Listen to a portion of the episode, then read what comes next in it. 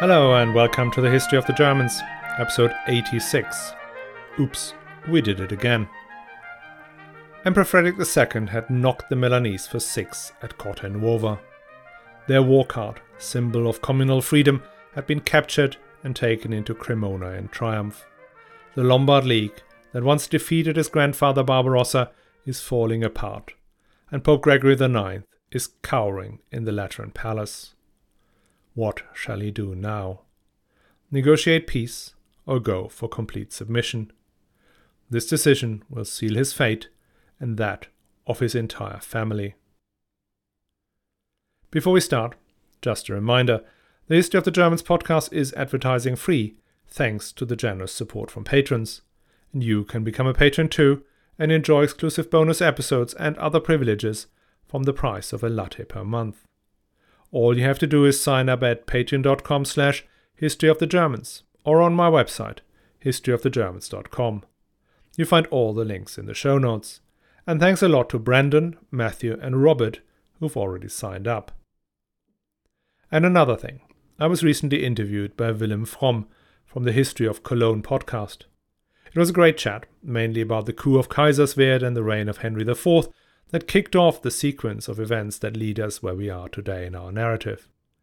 We talk about the kidnapper, Archbishop Anno of Cologne, his background and role in the broader context of the 11th century. I can only recommend Willem's podcast.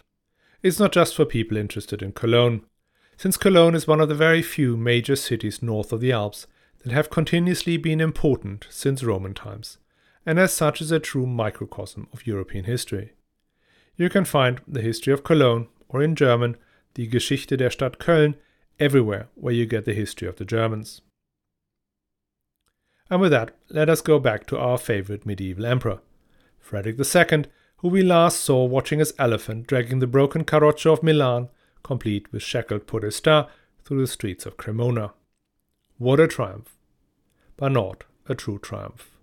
A real triumph, one worthy of Caesar, Augustus, or Marcus Aurelius, can only be awarded by the Senate and the people of Rome, which is exactly what they do. The Carroccio of Milan arrives in Rome in January 1238, not pulled by its traditional team of oxen, nor by the imperial elephant, but most humiliatingly by a span of mules. According to the Senate's instructions, the booty was escorted to the capital amidst the rejoicings of the people. There the chariot was mounted on five marble pillars. Then a relief was carved in white marble, depicting this token of victory with an inscription that said the following quote, O Rome, receive the chariot as a gift from Frederick II, Caesar Augustus, an auspicious ornament for the city. This, taken by force from Milan, comes a sacred gift to report the triumph of Caesar, is sent in honor of the city of Rome. Love for her made him send it. This marble pillar and its inscription is still there on the Capitoline Hill, tucked away in one of the meeting rooms used by the city council. Three of the five columns are accounted for, one carrying a copy of the Capitoline wolf on the Campidoglio, the heart of the city of Rome. As I said, the whole of Frederick's propaganda has taken on a distinctly ancient Roman tinge. And that's not entirely by accident. Ever since Gregory VII had wrestled the concept of sacred kingship out of Henry IV's frostbitten hands, the emperors had been searching for a new source of legitimacy, independent from the coronation by the Pope. Barbarossa and his chancellor Rainald von Dassel had come up with the concept of the Sacrum Imperium, the empire that is wholly in and of itself, not derived from a third party. In its next iteration, the Hohenstaufen propaganda machine created the everlasting imperial dynasty that traces its way back to ancient Troy, via Aeneas, last surviving prince of Ilium, ancestor of Caesar and Augustus, whose bloodline then miraculously re emerged in Constantine, Charlemagne, and then via the Ottonians and Salians spawned the most ancient house of Waiblingen. Total nonsense, and a long, long way from the obscure Friedrich von Buren, Count in Alsace, who was the true ancestor of Barbarossa. Now, neither of these constructs could stand up to the increasingly imperial stance the papacy took in the 13th century. Innocent III had declared himself the Verus Imperator, the true imperator. He saw the Pope as the sun and the Emperor as the moon, the latter merely reflecting the light he received from the Vicar of Christ. Gregory IX, as we heard, declared the Emperor of the Romans ranking below even the lowliest of village parsons. All this was based on the Constantine donation, a document faked in the 8th or 9th century, which in its actual fake text allegedly granted the Pope temporal power of the city of Rome and its surrounding lands. That was now interpreted to cover not just the so called Papal States in central Italy, but the whole of the ancient Roman Empire. Constantine, it was claimed, had given all his powers to the Pope in recognition of his role as the representative of Christ on earth. That too is obviously nonsense, but it had been repeated from every church pulpit for centuries. Henry IV had kneeled in the snow, and a hundred years later Barbarossa did the same in Venice. The popes had taken on the symbols of imperial rule the tiara, the purple, and the title of Vicar of Christ. No wonder the people in the 13th century believed the spiritual power of the Pope made him the supreme leader of the empire. But if the Pope was the true heir of the Roman Empire, then what was the emperor for? Barbarossa and Henry VI kept holding on to the idea of two swords the spiritual one yielded by the successors of St. Peter, and the temporal sword yielded by Constantine and his successors. But with every move the popes had made since Gregory VII declared the pope supreme and infallible in 1077, the space for an emperor, legitimized as a spiritual leader, had shrunk to the point that by 1238 there wasn't really anything left. Frederick II never gave up on the notion of the two swords, but after Cortenuovo he started a new approach. He began to style himself as a Roman emperor of old, as a Caesar, Augustus, or Trajan. Rome and its pagan emperors had gained their power through conquest, and they could hold on to this power because Rome brought peace and justice to the empire's inhabitants.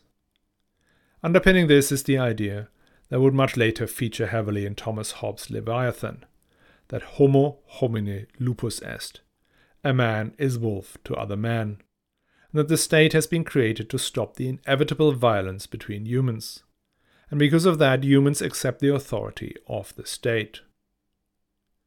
We've already heard about this concept when we discussed the constitutions of Melfi. Frederick now expands the idea to the whole empire. In Frederick's definition, his job is not mainly to help his subjects to gain access to heaven, as an Otto III or Henry II might have thought, but to bring peace and justice in the here and now. He is emperor because he can stop the violence by enforcing the law. The people have to accept his authority not because he's closer to God, but because he can make their lives better. To make their lives better, he needs to do what the Romans did first, before the Pax Romana conquering. And that gets us to the next leg in the story, the one that follows the triumphs and celebrations. After Cortenuova, the Lombard League is broken. When the conflict started in 1236, the Lombard League comprised 13 cities. At the time of Cortenuova, five of those, Verona, Vicenza, Padua, Treviso, and Mantua, had already swapped sides. After Cortenuova, another two, Bergamo and Vercelli, surrendered unconditionally, and a third, Lodi, that had been pro imperial ever since Barbarossa had refounded it, threw off its Milanese overlords and came across to the imperial side. That left the League with just five members Milan itself, Crema, Alessandria, Brescia, Bologna, and Piacenza. Piacenza had defected from the imperial side just before Cortenuova. How much coordination the League could exert at that point is unclear, each of the cities were negotiating individually with the emperor. But nevertheless, Milan was the key. If Milan surrenders, the other four would have bent the knee as well. Now let's tie back. When Frederick II had set off in 1236, he had announced four main objectives he wanted to achieve. One, the cities had to swear an oath of fealty to the emperor. Two, the reformed League of 1226 is to be dissolved. Three, the imperial regalia as laid out in the laws of Roncaglia are to be returned to the emperor. And four, the cities provide satisfaction to the emperor to make up for the insults he had endured. Now let's take a look at the Milanese negotiation position post Corte Nuova as the British chronicler Matthew Paris described it. Quote, At this time, the Milanese, fearing the imperial mightiness, sent to the emperor with all possible earnestness, begging him, whom they openly declare to be their true and natural lord, to avert his anger from them, to cease to attack them and to cherish and protect them as his liege subjects under the wings of his mighty protection. They declared that they would henceforth, as formerly, serve him as their lord and emperor, with all reverence. That in token of this obedience, and that they might be protected in the arms of his affection, and that their previous rebellion might not be remembered, they would freely give him all the substance they possessed in gold and silver. Moreover, that, as a sign of their subjection and obedience, and of the imperial victory, they would collect all their standards and burn them at the feet of the emperor. Besides this, that they would, when he, the emperor, was again fighting in the service of the cross and the Holy Land, find him annually 10,000 soldiers for the advancement of the church and for his own honor, on the condition that he would love the citizens without any dissembled malice, and that the state of the city and the citizens should be maintained. That sounds almost like complete victory. Oath of fealty, tick. Dissolution of Lombard League, tick. Return of regalia, hmm, but tick. And satisfaction, tick. But well, as always, the devil is in the detail. Yes, the Milanese were willing to hand back the imperial regalia, but save for those granted to them individually by imperial charter. And yes, they would accept an imperial podesta and judge, but not recourse to imperial jurisdiction overall. Yes, they would bow to the emperor, but they would not accept unconditional surrender. And that is what he wanted unconditional surrender. Matthew Paris records a response to the demand for unconditional surrender as follows quote, we have learned by experience and fear your cruelty. We would rather die under our shields by the sword or spear or by javelins than by treachery, famine, and flames. The Milanese have a point. The last time they had submitted themselves to an emperor's grace following a lost battle, the then emperor, Barbarossa, had the whole city razed to the ground and its citizens expelled to live in the open countryside prey to attacks from their neighbors. Most historians, equipped with 2020 hindsight, believe this insistence on total submission to be Frederick's greatest mistake. Olaf says that Frederick had been led by the euphoria of victory to push his demands to a point the proud Milanese could never accept. Now, I do agree, Frederick was prone to hubris. He had set off as a teenager from his crumbling kingdom, barely able to pay the fare to Rome, and now 35 years later he was Roman Emperor, King of Sicily, and King of Jerusalem. No wonder he was a bit full of himself. And let us not forget that even in today's world, we are not short of people who get a bit full of themselves, following great successes, and then take some very, very foolish decisions though the stakes in Frederick's case were a bit higher than losing money one could never spend anyway on a social media platform. Excessive ego certainly played a role here. Frederick's hatred of the Milanese goes back a long way. It was them who had made him take an unintended bath in 1212 and have forever called him Frederick of the Wet Pants. He wanted to see them kneeling in the dust. But bad motivation does not always equal bad decision. Two reasons are usually given why insisting on total submission was a foolish thing to do. The first was that the deal on the table was supposedly a great one, giving him all he had wanted to achieve in the first place. And the second argument is that the war was unwinnable. For one, knightly armies could not break city walls, as Barbarossa had seen in Crema and Alessandria and Henry VI in Naples. And secondly, the cities were so much richer than the emperor and even comparatively small ones could keep larger armies in the fields for much longer than he could ever do. All this is true, of sorts, but put yourself into Frederick's shoes. Now, as for the deal on offer, it was not what he needed. To use a modern term, the unique value proposition of imperial rule was to bring peace. And peace was needed. As we have seen, as soon as the external threat goes away, the Italian cities resume their eternal fighting, and even inside the cities, violent conflict was endemic. Frederick's offer was to bring peace in exchange for the city's freedoms. It was the same deal Barbarossa had offered in the laws of Roncaglia, and it is the same deal that Frederick had offered his Sicilian subjects with the constitutions of Melfi. And if you remember the constitutions of Melfi, the underlying idea was that peace and justice are two sides of the same medal. There could not be peace without justice and no justice without peace. To stop the eternal feuding between and within the cities, he needed to be able to offer conflict resolution through the courts. That is why the Milanese refusal to allow the emperor full jurisdiction was a deal breaker.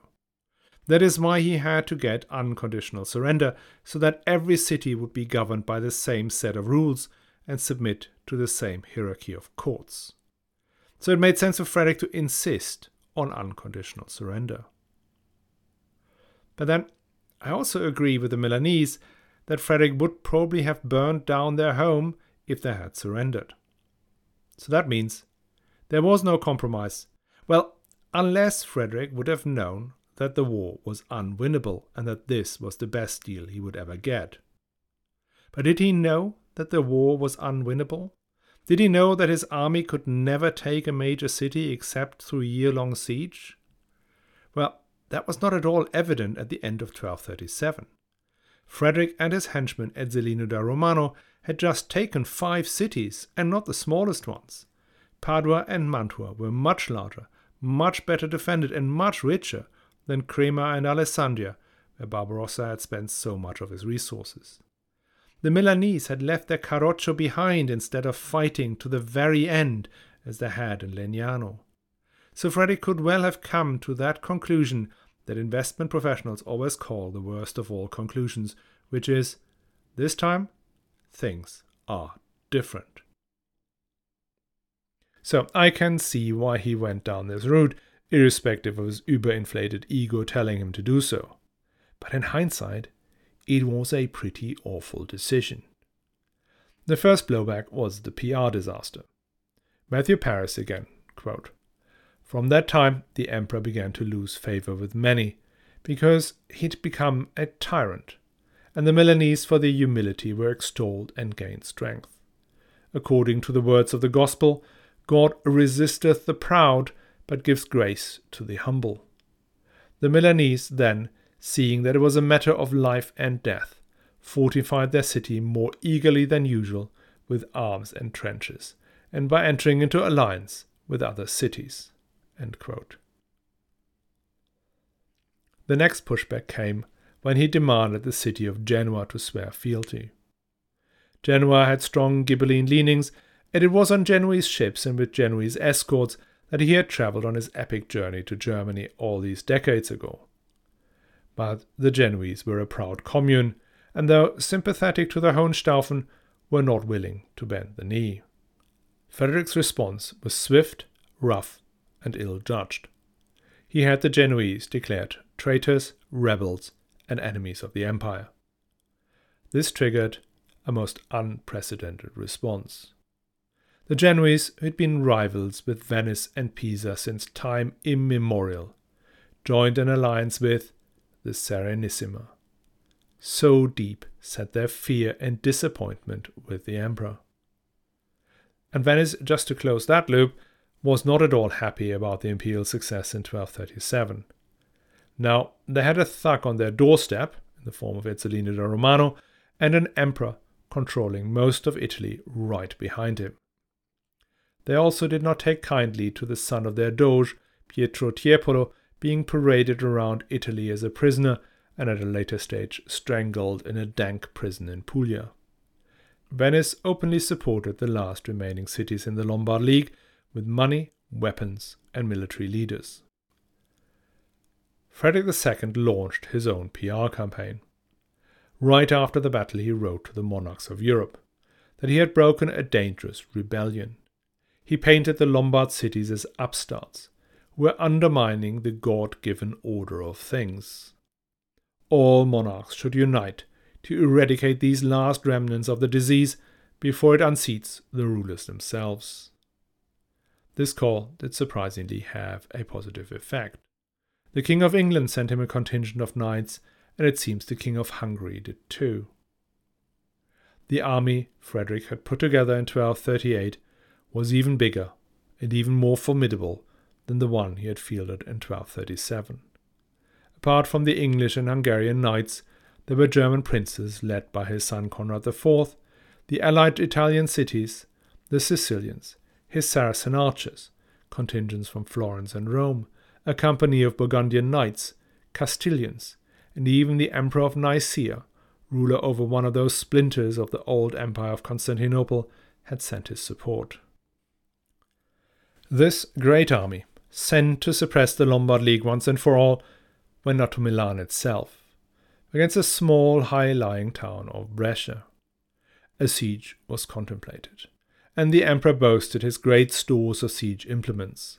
He had, moreover, commandeered the services of a Spanish engineer, Calamandrinos, who was a great inventor and designer of battering rams and the like.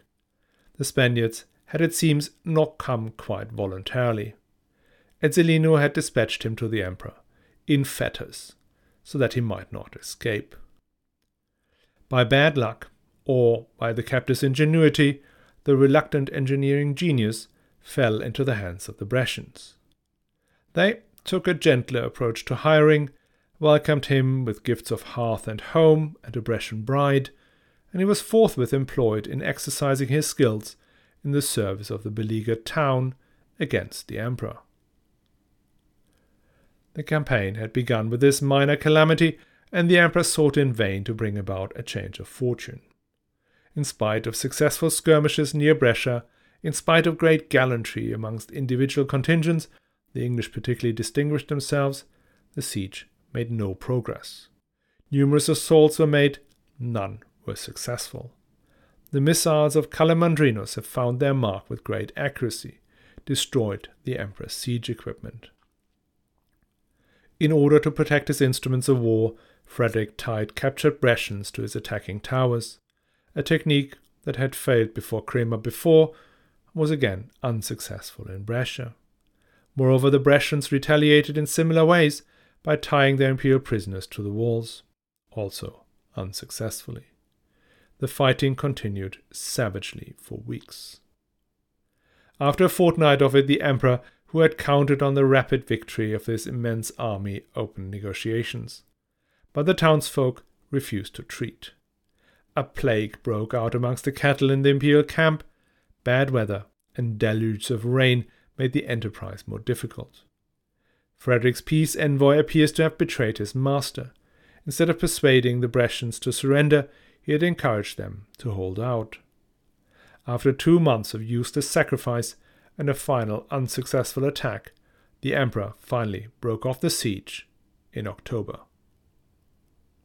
Now, here is the inevitable Matthew Paris again. Quote, In this way, the summer season was spent and ended, so that on the approach of winter, a truce was agreed to by consent of both parties. Those who had come to the assistance of the emperor went away without effecting their purpose. And the emperor himself, as he could not conquer and subject to his rule the city of Brescia, which was a small one in comparison to the other cities, became less formidable to his enemies and less respected by his friends. What a disaster! A middling town had defeated all and everything the monarchs of Europe could field. This was worse than a lost battle. It was proof that there was no chance for the knightly class against a determined city population. It will take a long, long time for this to sink in across Europe but Pope Gregory IX immediately realized the implications. There was hope to take down this menace who was not just encircling the papal lands, but had the audacity to stage a triumph in Rome, his very own city. Gregory had left Rome in February, just as the Carroccio of Milan had been dragged up to the Capitoline Hill. Almost all of Rome was on the imperial side at that point. The great families of the Frangipani, the Colonna, and Orsini all had become vassals of the emperor, who had promised them great honours and positions in the kingdom of Italy, he was to remold in the image of Sicily. Gregory returned in November 1238 to a fundamentally changed situation. Imperial support had melted like snow in the sun. Gregory could order the great fortresses inside the city, built into the ancient monuments and held by supporters of the emperor, to be destroyed, marbles and mosaics from antiquity lost for good. Gregory's efforts were not confined to Rome. He sent a legate, a sworn enemy of Frederick and accomplished diplomat, to Lombardy to reforge the old Lombard League. He helped bringing together the unusual alliance between Genoa and Venice. Slowly but surely, the opposition to Frederick consolidates, whilst his allies doubt his abilities to keep control. Gregory issued a list of 14 complaints against the imperial behaviors mainly about his treatment of the church in Sicily. Excommunication was in the air. Hermann von Salza, the eternal go between, the one who could have been able to keep the peace, is mortally ill. The final straw that breaks the camel's back is a wedding. Enzio, the emperor's favorite son, is to wed. Now, despite his unpromising name, Heinz in German, he was the ultimate 13th century heartthrob well built, alert, and light of foot, incomparably daring and fearless, the first in every fight, a hero rejoicing in danger and bearing many a wound, is how he had been described in contemporary sources. Not as much an intellectual as his father, but a poet of joyous love and life affirming songs. You can imagine him pulling out his lyre during a pause in battle to amuse his friends. He was so close to his father, people even called him Falconello, the little falcon. For sure, Frederick wanted to have the best possible bride for this true apple of his eye, and that bride was Adelasia, heiress to two of the four Sardinian provinces. These territories had a weird and wonderful history that should not interest us for this story, but suffice to say that they came with the title of King of Torre e Gallura, titles Enzio picked up and to simplify things, he would from now on style himself as the King of Sardinia. Now, as much as Adelasia might have cherished the idea of begging the Prince Harry of his day, the marriage was a poke in the eye of more important Italian powers than can be counted. Sardinia was claimed by the papacy and formed part of the zone of influence of Genoa and Pisa. The presence of an imperial general on Sardinia suddenly gelled these eternal rivals together. Pisa joined their archenemies, Genoa and Venice, in their alliance against Frederick, all that under the auspices of the Pope. By the beginning of 1239, Frederick knew that a papal move was coming. He sent his best negotiators, just not Hermann von Salza, promising renewed persecution of the heretics and efforts to bring about another crusade to calm the Pope down. But it was no good. In parallel, he wrote to the cardinals and he tried to splinter the church, pointing out to them that St. Peter had only been a primus inter pares, and that they, the cardinals, were the true leaders of the church. But no, nothing worked. Let's end with Matthew Paris again. Quote, As the emperor, however, contumaciously refused his request, and excused his actions by arguments founded on reason. His Holiness the Pope, on Palm Sunday, in the presence of a great many of the cardinals, and in the spirit of glowing anger, solemnly excommunicated the sad Emperor Frederick, as though he would at once have hurled him from his imperial dignity, consigning him with terrible denunciations to the possession of Satan at his death and making use of these words, and, as it were thundering forth the fury of his anger, he excited terror in all his hearers. Unquote. That same day, Hermann von Salza, the only person both Frederick and Gregory trusted, died in Salerno. Let's leave it here. Frederick is excommunicated. His vassals are released from their oaths. He is not yet deposed, though. That will come later. The first part of this battle will be fought not with swords and spears, but with quilts and ships. Yes, a naval battle, an absolute first for the history of the Germans. Brace yourselves. The stage is set for the last and final struggle between, on one side, the Emperor with his offer of peace and justice, and on the other side, the Pope brandishing spiritual power, and the communes thirsting for independence. I hope you will join us again. Now, before I go, let me thank all of you who are supporting the show, in particular the patrons who've kindly signed up on patreon.com slash history of the Germans. It is thanks to you this show does not have to do advertising. Now, listener Martin made me aware of the weirdest advertising story yet. Apparently, some underwear manufacturers are heading to Portland. That is totally logical. Then, where else would you promote knickers than a purely audio channel? Now, if Patreon isn't for you, there are many other ways to help the show. You too may have recently received some information from Spotify about your listening habits. They sent something similar to podcasters, which had some really interesting information in it. Apparently, you guys are top sharers. The History of the Germans is in the top 5% most shared podcasts globally. 45% have sent a direct link, 23% recommended the show on WhatsApp, and 15% by text. Only 4% came via Facebook. Thanks a million. I really appreciate that kind of support. And please keep sharing. Send your friends and family a special present a link to the history of the Germans. If you need links to the show on other platforms, just go to my website, historyofthegermans.com. They're literally plastered all over the place. Thanks again for listening and sharing and supporting.